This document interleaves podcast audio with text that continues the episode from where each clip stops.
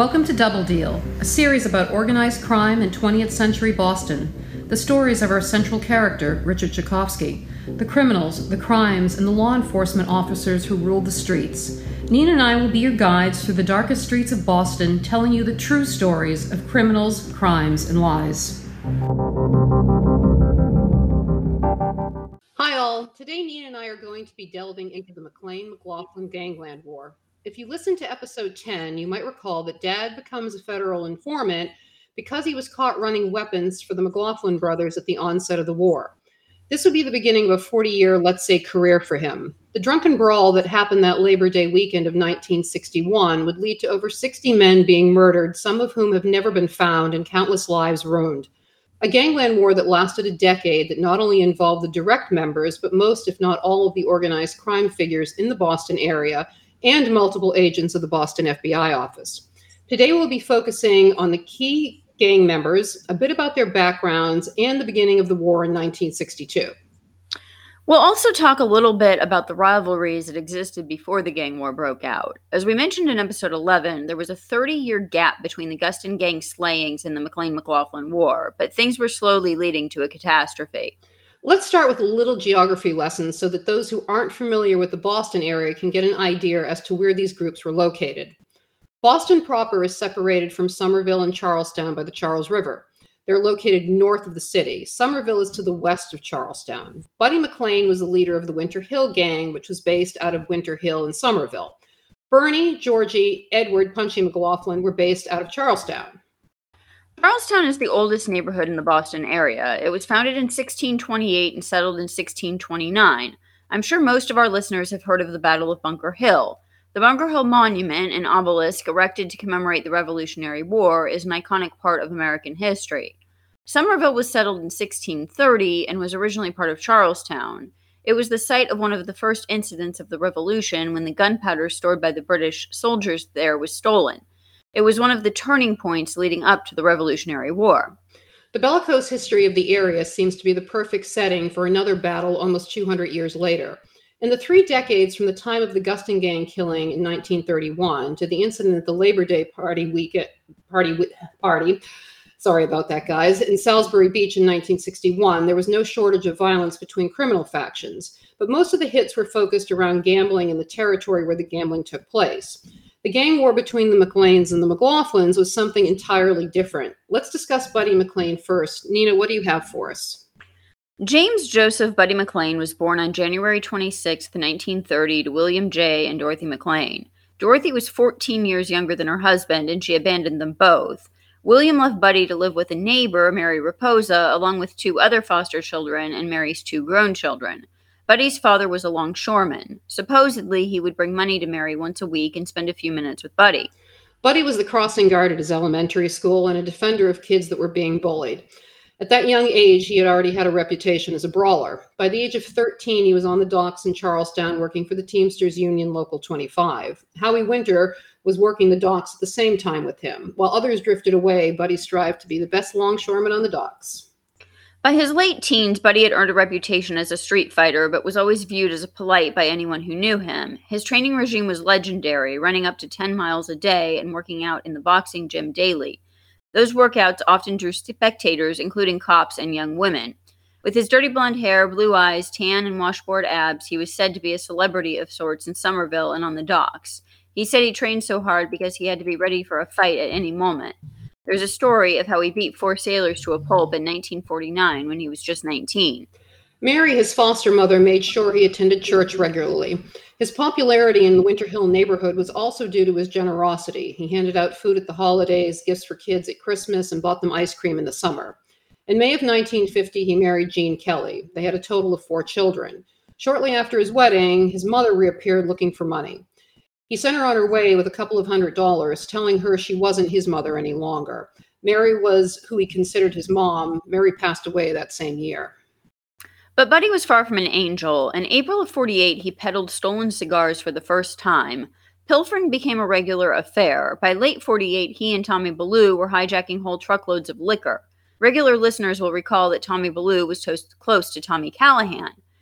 Buddy's good relations with the cops in his neighborhood led to most of them looking the other way. His barroom and street fighting was a regular attraction in the area. Cops, firemen, and families all gathered around to watch Buddy, the boy with the Irish temper, beat all of his challengers.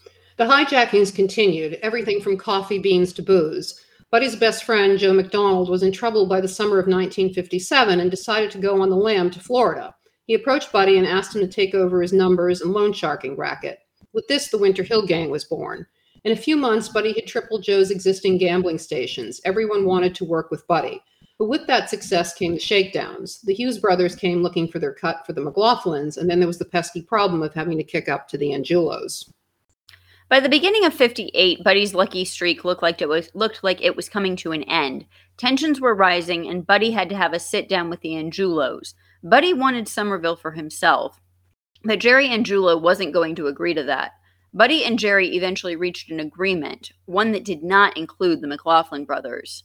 That same month, Buddy and four other men were arrested for stealing a truck filled with $37,500 worth of alcohol. Before the trial even began, one of the defendants pleaded out. Later that year, a mistrial was declared. In December of 58, while still out on bail, Buddy assaulted a police officer who tried to arrest him for drunk driving. Buddy once again made bail. Finally, on September 23, 1959, he was sentenced to four years in a federal penitentiary but was allowed to remain free on bail pending an appeal. A third trial started in March of 62, and he was acquitted by the end of the month. Okay, so answer this question for me. How is it that not one of the charges against Buddy prior to the fall of 61 ever stuck? I was asking myself the same question. We know he had a CI number and Rico was his handler. The only question is when was he made a CI? He was arrested 17 times in 1961 alone, so it must have been before that. In 1960, one of Jerry Angiulo's guys approached him and said he heard that Buddy was an informant for the FBI. Jerry's response was, quote, whoever said that is a fucking idiot, end quote. That was always Jerry's response. Remember the wiretap at Raymond's? Always insisting that it was an out of towner who was ratting. Every time he went to Providence, it was the same story. Ugh. Jerry was curious why Buddy would be helping the feds, so he questioned his man. The response was that the feds hated the McLaughlins as much as Buddy and both wanted to wipe them out in any way they could. Jerry's man asked if he should let the McLaughlins know. Jerry's response was, quote, fuck no, I fucking hate those assholes. They've been grabbing up sections of Boston and they're always looking for more, end quote. No wonder Richie got picked up by Rico. I think Buddy may have been a CI as early as 57. Maybe Buddy was the one who was feeding info to the feds about Joe McDonald. Getting rid of Joe made Buddy the boss. I know they were said to be the best of friends, and Buddy considered him his mentor, but it was certainly possible. We'll get to some of those theories a little later in the season. Now for the McLaughlin brothers. Let's start with the oldest. Edward Punchy was born on May 16, 1917. Next, there was Bernard, born December 30th, 1921, and George was born in 1927. Their parents were John and Anna McLaughlin, both born in Ireland. The McLaughlins traced their Irish ancestry to County Donegal, the so called Bandit County in the far north of Ireland. No one held a grudge quite like the McDonegal Irish. They were tough, fearless, and refused to back down. There were nine kids in total five boys and four girls, all living at home in the 1940 sentence. Oh, and there were no shortage of boxers in that bunch either. Anna McLaughlin died in June of 41. Two years later, one of the McLaughlin boys, John, died in a car accident on his way home from Baltimore to celebrate Father's Day with his family. He was just 23 years old.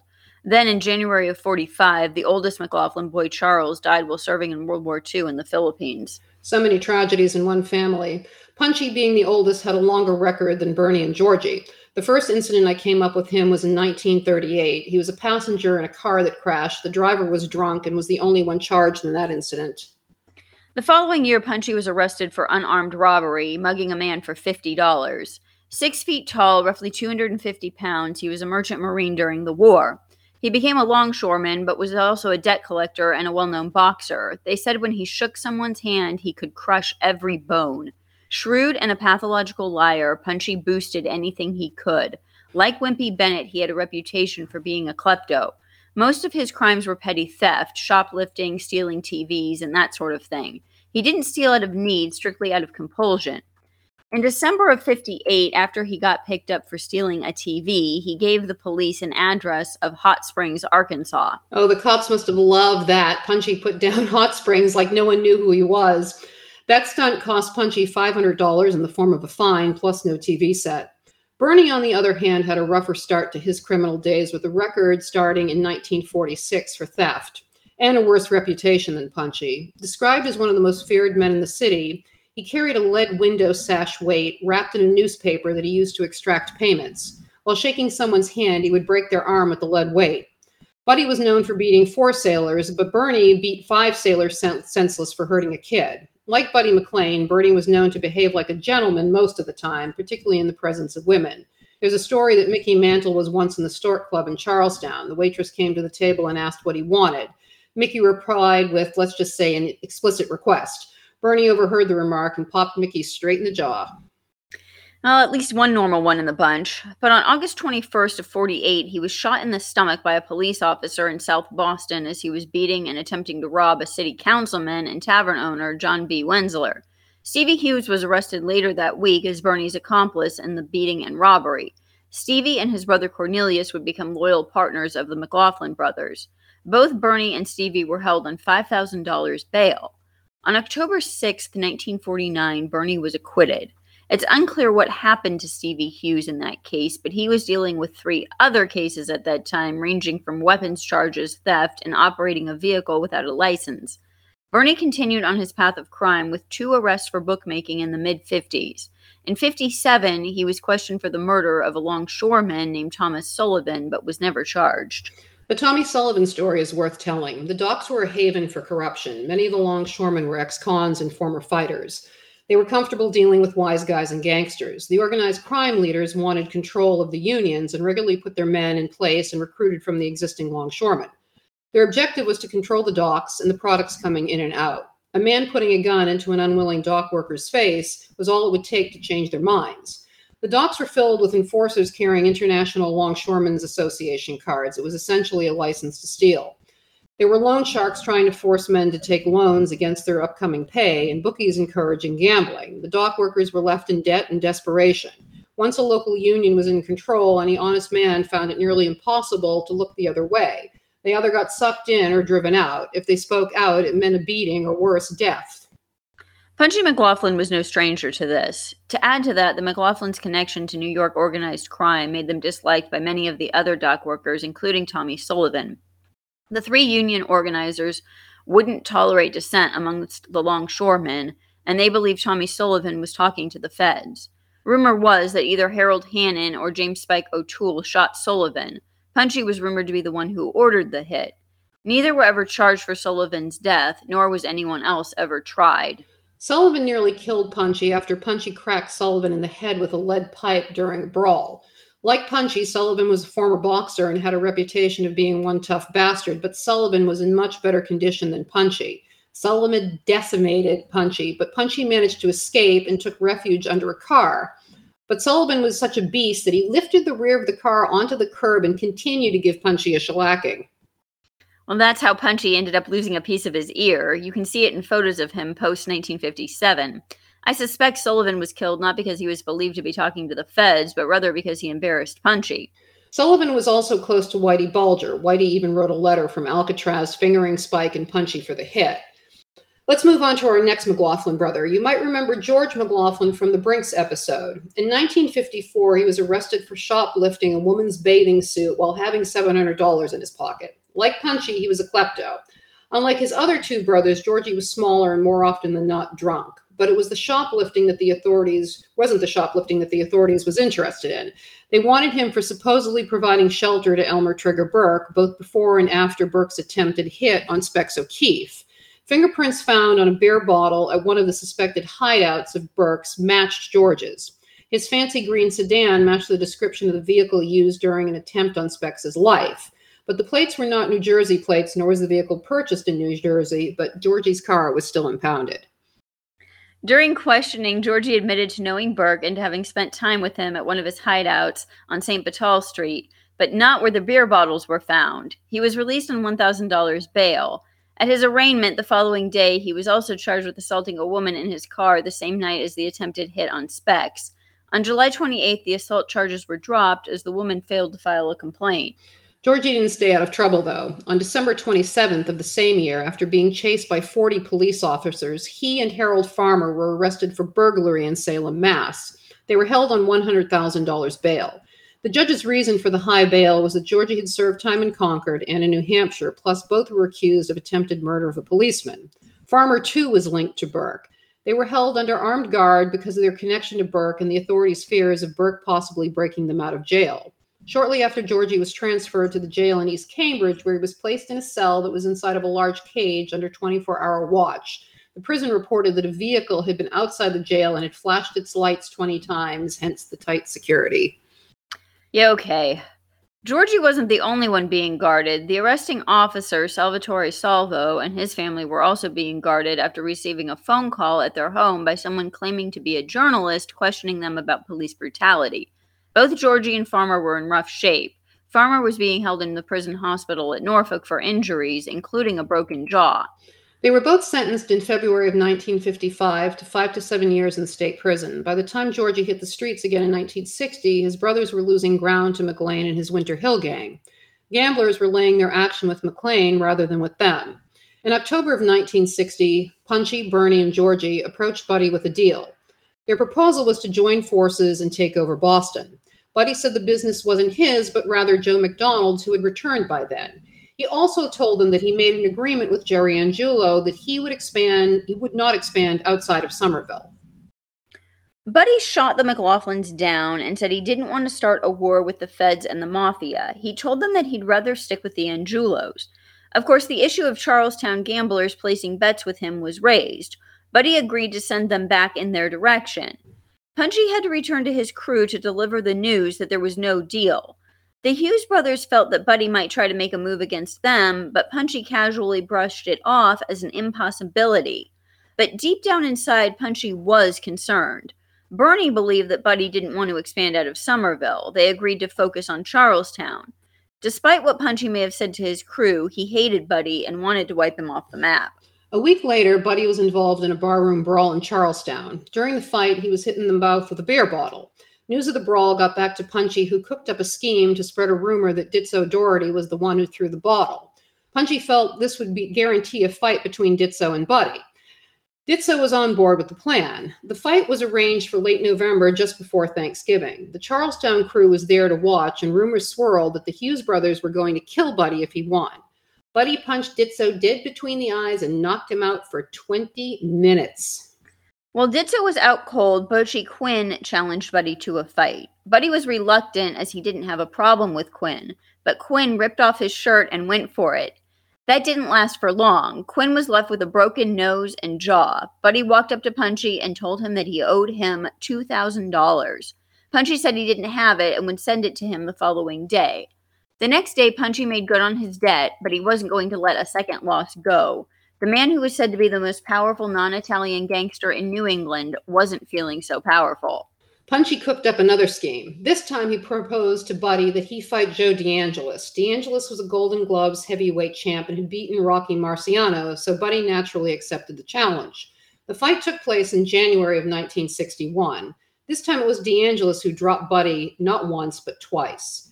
Not one to back down, Buddy continued to be pummeled and was dropped to the ground two more times. Eight minutes into the fight, DeAngelis started to tire, and Buddy got his second wind. While DeAngelis was being decimated, but Punchy ditched. Bernie manned up and shook Buddy's hand and congratulated him on his victory. DeAngelis ended up in intensive care. Things were quiet between the McLean crew and the McLaughlins until Labor Day weekend of 1961.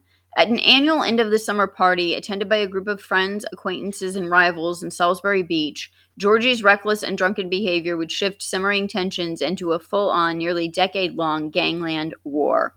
While Buddy and his family were enjoying the end of the summer in nearby Hampton Beach, Jimmy McGaffin had rented a cottage at Salisbury Beach. It had become an annual event of sorts. Georgie McLaughlin showed up already half in the wrapper. A man from Buddy's Winter Hill game, gang, Billy Hickey, was there with his wife. Georgie started making rude comments, called her a whore, grabbed her boobs, and spit in her face. Before anyone knew what happened, he slapped her.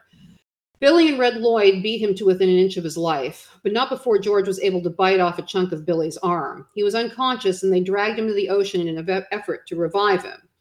When that failed, they rolled him up in a carpet and threw him in a car, thinking he was dead and looking for a place to dump the body. But in the car, they realized he was alive when he attempted to sit up. Unsure of whether to finish him off or try to save him, they decided to leave his body at the closest hospital over the border in Massachusetts. They left Georgie on the front lawn of a hospital in Newburyport. It was said that Buddy was furious that they hadn't brought him into the hospital. Red Lloyd and Billy Hickey admitted that they were all drunk. Buddy ordered them to leave the state immediately. He knew that Punchy and Bernie would be out for blood. They listened, packed up their belongings, and fled town with their families. Georgie finally regained consciousness, and his brothers wanted to know who nearly killed him. Despite being drunk at the time, he remembered that Billy Hickey and Red Lloyd were his assailants. He was finally released from the hospital over a month and a half later. Bernie and Punchy combed the streets looking for them, but came up empty handed. Then on October 28th, Bernie contacted Buddy to arrange a meeting. Buddy and Bernie met the following day. At this time, it was said that the McLaughlins were the second most powerful crime organization in New England. Plus, they had strong connections to the Genovese family in New York as they were providing them with hitmen and enforcers. In addition to their extortion, loan sharking, bookmaking, and theft rings, they were also taking a skim off of the toll booths on the Mystic River Bridge. Like the mafia, they were also collecting protection payments from businesses owners in Charlestown. We'll see throughout the season how local criminals' alliances and connections with different New York families had an effect on their existences. Back to the meeting. Bernie went alone to Buddy's house on October 29th. He told Buddy that something had to be done, that he wanted Red and Billy dead, Buddy refused. He told Bernie that Georgie was way out of line, that he hit a woman, and that Bernie himself would never find that acceptable. Bernie insisted that it was an accident and that Georgie was trying to hit Billy, but she got in the way.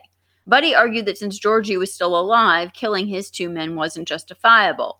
He offered Bernie money instead. Bernie insisted that Buddy's men had to die and insisted that Buddy hand them over, but Buddy was not going to give in. The argument ended with Bernie storming out. The beating of his brother Georgie was an insult to the local crime empire that they had built along the docks and the Navy Yard of Charlestown, and they weren't going to take it lying down.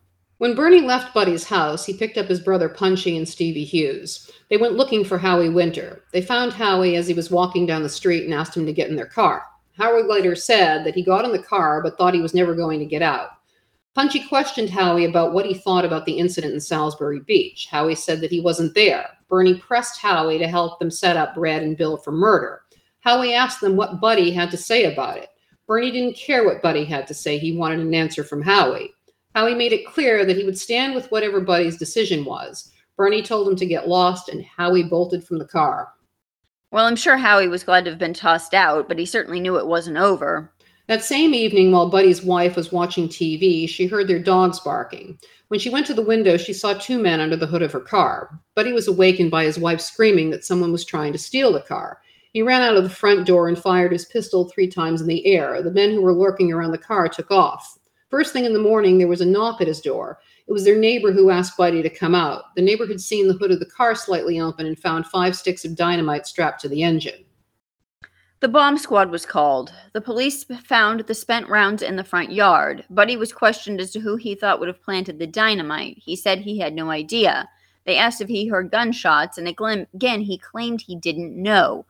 Buddy had a court appearance the next day as he had assault and destruction of property charges pending against him. On September 11th, 1961, shortly after the brawl at Salisbury Beach, MDC officer Russell Nicholson and Buddy were arrested for assaulting John Porter in the diner Porter owned back on the morning of August 27th. Internal affairs charges were also brought against Russell Nicholson for con- conduct unbecoming an officer. Also arrested were Bobo Petricone and Gabriel Grande. Those two were released on $1,000 bail for destruction of property. The diner owner was being guarded as he had been receiving threatening phone calls not to testify. Everyone has heard of The Godfather. Well, Alexander Bobo Petricone became Alex Rocco, the guy who played Moe Greene. His only conviction up to that point was in 1960 on illegal gambling charges. Also, Buddy was out on bail at the same time for knifing a 19 year old boy over a parking space. The boy who had recently been released from prison tried to stab Buddy with a fork. Needless to say, Buddy won that argument, but it landed him in more trouble. At the time of the dynamite being found, he was free on bail for three different cases the old liquor hijacking case, the knifing of the 19 year old, and the assault on the diner. How are you out on bail on three separate charges? Hey, it's all normal, and you still don't think Buddy was an informant? The next day, October 31st, Buddy contacted Bobo and told him to come to his home. They both had to appear in court that morning. Buddy also called to set up a meeting with Bernie for later that afternoon. In court, they received a continuance on the diner assault case and headed to pick up Russ Nicholson. Nicholson took the wheel, Bobo hopped in the back, and Buddy was in the passenger seat. They headed to Charlestown in search of Bernie. As Nicholson drove slowly through City Square, they spotted Bernie coming out of the Morning Glory diner. Buddy slipped out of the car and walked up behind Bernie. Buddy told Bernie that they needed to talk. They walked towards a support pillar under the Tobin Bridge. Buddy told Bernie that they needed to put an end to it. Bernie threatened to kill them all. Buddy shot Bernie once in the head and four times in the body in broad daylight with over 100 witnesses. Bernie was down, and Buddy slipped back into the car with Nicholson and Bobo. Bobo had popped the trunk open prior to Buddy getting back in so no one could read the license plate. By the end of the evening, Buddy and Bobo were in custody. A waitress in the Morning Glory reported seeing everything to the police. Bobo was arrested by Officer Joe McCain. McCain spotted Bobo's car speeding away from the scene after hearing a bulletin over his patrol car radio that Bernie had been shot and three men had fled in a black Oldsmobile with its trunk open. McCain said to his partner, I'll bet we find Bobo's car, and I bet they did Bernie. McCain and his partner found Bobo's black Oldsmobile parked in an alley near their hangout. The engine was still warm and the trunk lid was still up, just as the bulletin reported. They called for backup. Bobo was arrested for whacking Bernie. Later that evening, Buddy surrendered to the Somerville police chief, Thomas J. O'Brien. Another officer was near the scene of the shooting. Officer William Burke heard what he thought was fireworks. He ran toward the scene and saw Bernie leaning against the wall of the package store. I rushed towards Bernie and asked him, Bernie, who did this to you? But Bernie was already dead. Bernie's murder was listed as the sixth in a string starting in 1958. Vincent Biddy Vaza, an enforcer, was found strangled in the trunk of his car in September of 58. Philip Goldie Goldstein of Brookline, a gambler and a loan shark, was found trussed, strangled, and also in the trunk of his car in May of 1959. Joseph Angie DeMarco, an enforcer, was found shot six times in the back of his head in November of 1959. Gaetano Little Sir Echo Di gambler and a loan shark, was found shot in his car December of 59. Edward Rothstein, 43, owner of a bakery in debt to the loan sharks, found with five bullets in the back of his head in the trunk of his car in April of 1960. Prior to Bernie's shooting, the FBI received a letter stating that the McLaughlins had killed the two guys that attacked Georgie. On the day of the shooting, the McLaughlin brothers were supposed to be brought in for questioning regarding the dynamite that was planted on Buddy's car. They also received the letter shortly after Bernie was killed stating that Bobo and Buddy had killed him. Buddy and Bobo were formally charged on November 1st. The witness, Linda Lee, identified Bobo as the getaway driver. Another witness said the shooter handed the gun to another man who took off in another car that went in the opposite direction. But were, both were held without bail pending a hearing. The trial on the assault and battery charges from September 6th, from September, was postponed indefinitely on November 6th. The case was continued to November 16th, 1961, to determine whether there was probable cause for murder charges. On November 3rd, Buddy and Bobo were sent to separate jails Buddy to New Bedford and Bobo to Dedham. Nicholson once again found himself in trouble. This time, a second misconduct charge was lodged against him for associating with known felons and undesirables because he was with Bobo when he was arrested. A paraffin test was performed on Buddy's hands. The BPD chemist Charles Kuhn confirmed that the test, quote, indicated that a gun could have been fired within the past two days, unquote. Buddy said that he had gunpowder on his hands because he had fired his weapon the night before when he thought someone was stealing his car. He claimed that he fired several shots to scare away the men. This statement was contradictory to the one he gave that morning when the spent rounds were found in his yard. A Somerville detective, Robert Brady, stated that when he questioned Buddy if he tr- discharged a weapon the morning the dynamite was discovered, Buddy laughed and said, Are you crazy? The probable cause hearing on November 16th was continued to December 7th. The following day, Georgie was involved in a car accident at 2 a.m. in the morning. His car overturned on Cambridge Street in Brighton. The police said that it was because of wet road conditions. It was 2 a.m., so the odds that Georgie was drunk was pretty high, but the timing was awfully suspicious. Another case was going on at the same time. David Garrity of Somerville was tried and sentenced on November 23rd for the slaying of his wife. Garrity believed the rumors that his wife was having an affair with Buddy. In August, Garrity followed his wife only to find her sitting in a cafe in East Cambridge canoodling with Buddy. A fight broke out between Garrity and Buddy. On the way home, Garrity purchased a shotgun. When he arrived home, he and his wife got into an argument. She pulled a knife on him and he shot her. Garrity was sentenced to 12 to 15 years for manslaughter. On December 16th, the charge of murder against Buddy and Bobo were dropped, citing a lack of evidence. The waitress didn't testify that day, but the testimony of the 18 others who took the stand was said to be lacking to get an indictment. The following day, Buddy was released on an increased bail of $5,000 for the prior pending charges and the additional charge of illegal possession of a weapon. Shortly after Buddy was back on the street, it was rumored that Harold Hannon and Georgie were roaming around looking for Buddy.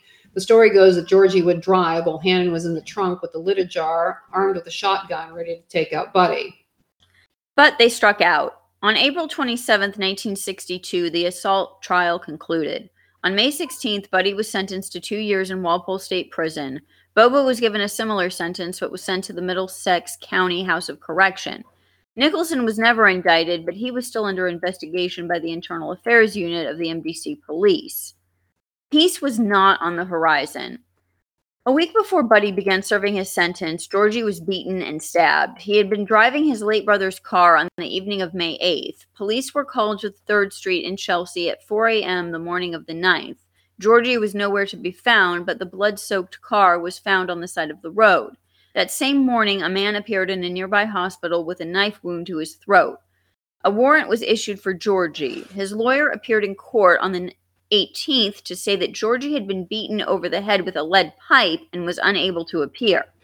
Georgie recovered but was off the radar. On July 7, 1962, George Ox Joint, a McLaughlin crew member and enforcer, walked into the Capitol Bar, a known Winter Hill crew hangout. He made it clear that he was with the McLaughlins and that they were going to wipe them out, including Buddy. Nicholson, Tommy Ballou, and John Hurley surrounded the ox and began to beat him. Another man in the bar told them not to do it there. The three Winter Hill guys dragged the ox into their car and drove him to the woods off of Route 16. The ox was shot once in the back of the head, once in the head, and twice in the back. The theory was that the ox was made to dig his own grave. His remains weren't discovered until January of 1963 when a work crew found his bones. On September 4th, 1962, Bobo's wife was driving Howie Winter's car when an explosion occurred as she was backing into a parking space in Somerville. No one was injured, but the police stated that the type of bomb that was planted was identical to the one planted on Buddy's car back in 61. The police believe that the intended victim was Howie rather than Mrs. Petricone. That morning, Howie had driven the car to her house so she could go to the bakery. No one was ever charged. Shortly after the bombing incident, two of McLaughlin gang members attacked Buddy in Walpole. While Buddy was in the shower, the two men charged him. Instead of killing Buddy, they both ended up in the hospital. A couple of days later, Buddy was transferred to Norfolk, where he found himself with his mentor, Joe McDonald, and Joe's brother. They were serving a sentence for robbing a milk company of $30,000. A couple of years later, Joe would escape from prison to aid Buddy in the war. Those weren't the only men he picked up in prison. Buddy befriended Rico Sacramone, Tony D'Agostino, and last but not least, Joe the Animal Barboza. In Joe, he found a mutual hatred of the McLaughlins. After some negotiation between Joe McDonald, Buddy, and Barboza, Barboza became a member of the Winter Hill Gang. It would be another year before Buddy would return to Somerville. His return would mark the beginning of his own end. We're going to be discussing how the gang war played out throughout the season and into the beginning of season two. The events and slayings are wrapped around the other stories we'll be telling. We've already introduced you to Edward Wimpy Bennett in several episodes. At the beginning of the war, Wimpy and his brother Walter were loyal allies to the McLaughlins. We'll see how that plays out. If you listen to episode 10, you'll recall that my father's allegiance with the McLaughlins set him on a trajectory that permanently changed his life. The actions of the Boston FBI office, in particular Special Agents H. Paul Rico and Dennis Condon, would have an impact on the outcome of the war. We'll dig into possible motives beyond the story that Georgie and his cohorts were picked up on a wiretap saying that Rico was gay and had a menage a trois with J. Edgar Hoover and another high ranking official of the FBI. Well, it's not a stretch that it could have been that petty, but we will investigate other possibilities. Rico certainly wasn't taking a passive role. He was actively leaking information to McLean and those aligned with him, and knowingly suborning perjury amongst the psychopaths of McLean's crew, and it didn't stop there. We hope you continue and listen through the season to see how it all unfolds. Next week, we'll be returning to the 1930s and Jack Kelly's early career. That will lead us to the Plymouth mail robbery of August of 62. We'll take a few episodes to tell that story, so stay tuned. As always, thank you all for listening. If you like this episode, please share it with your friends, follow us, and leave a review. Bye. Bye.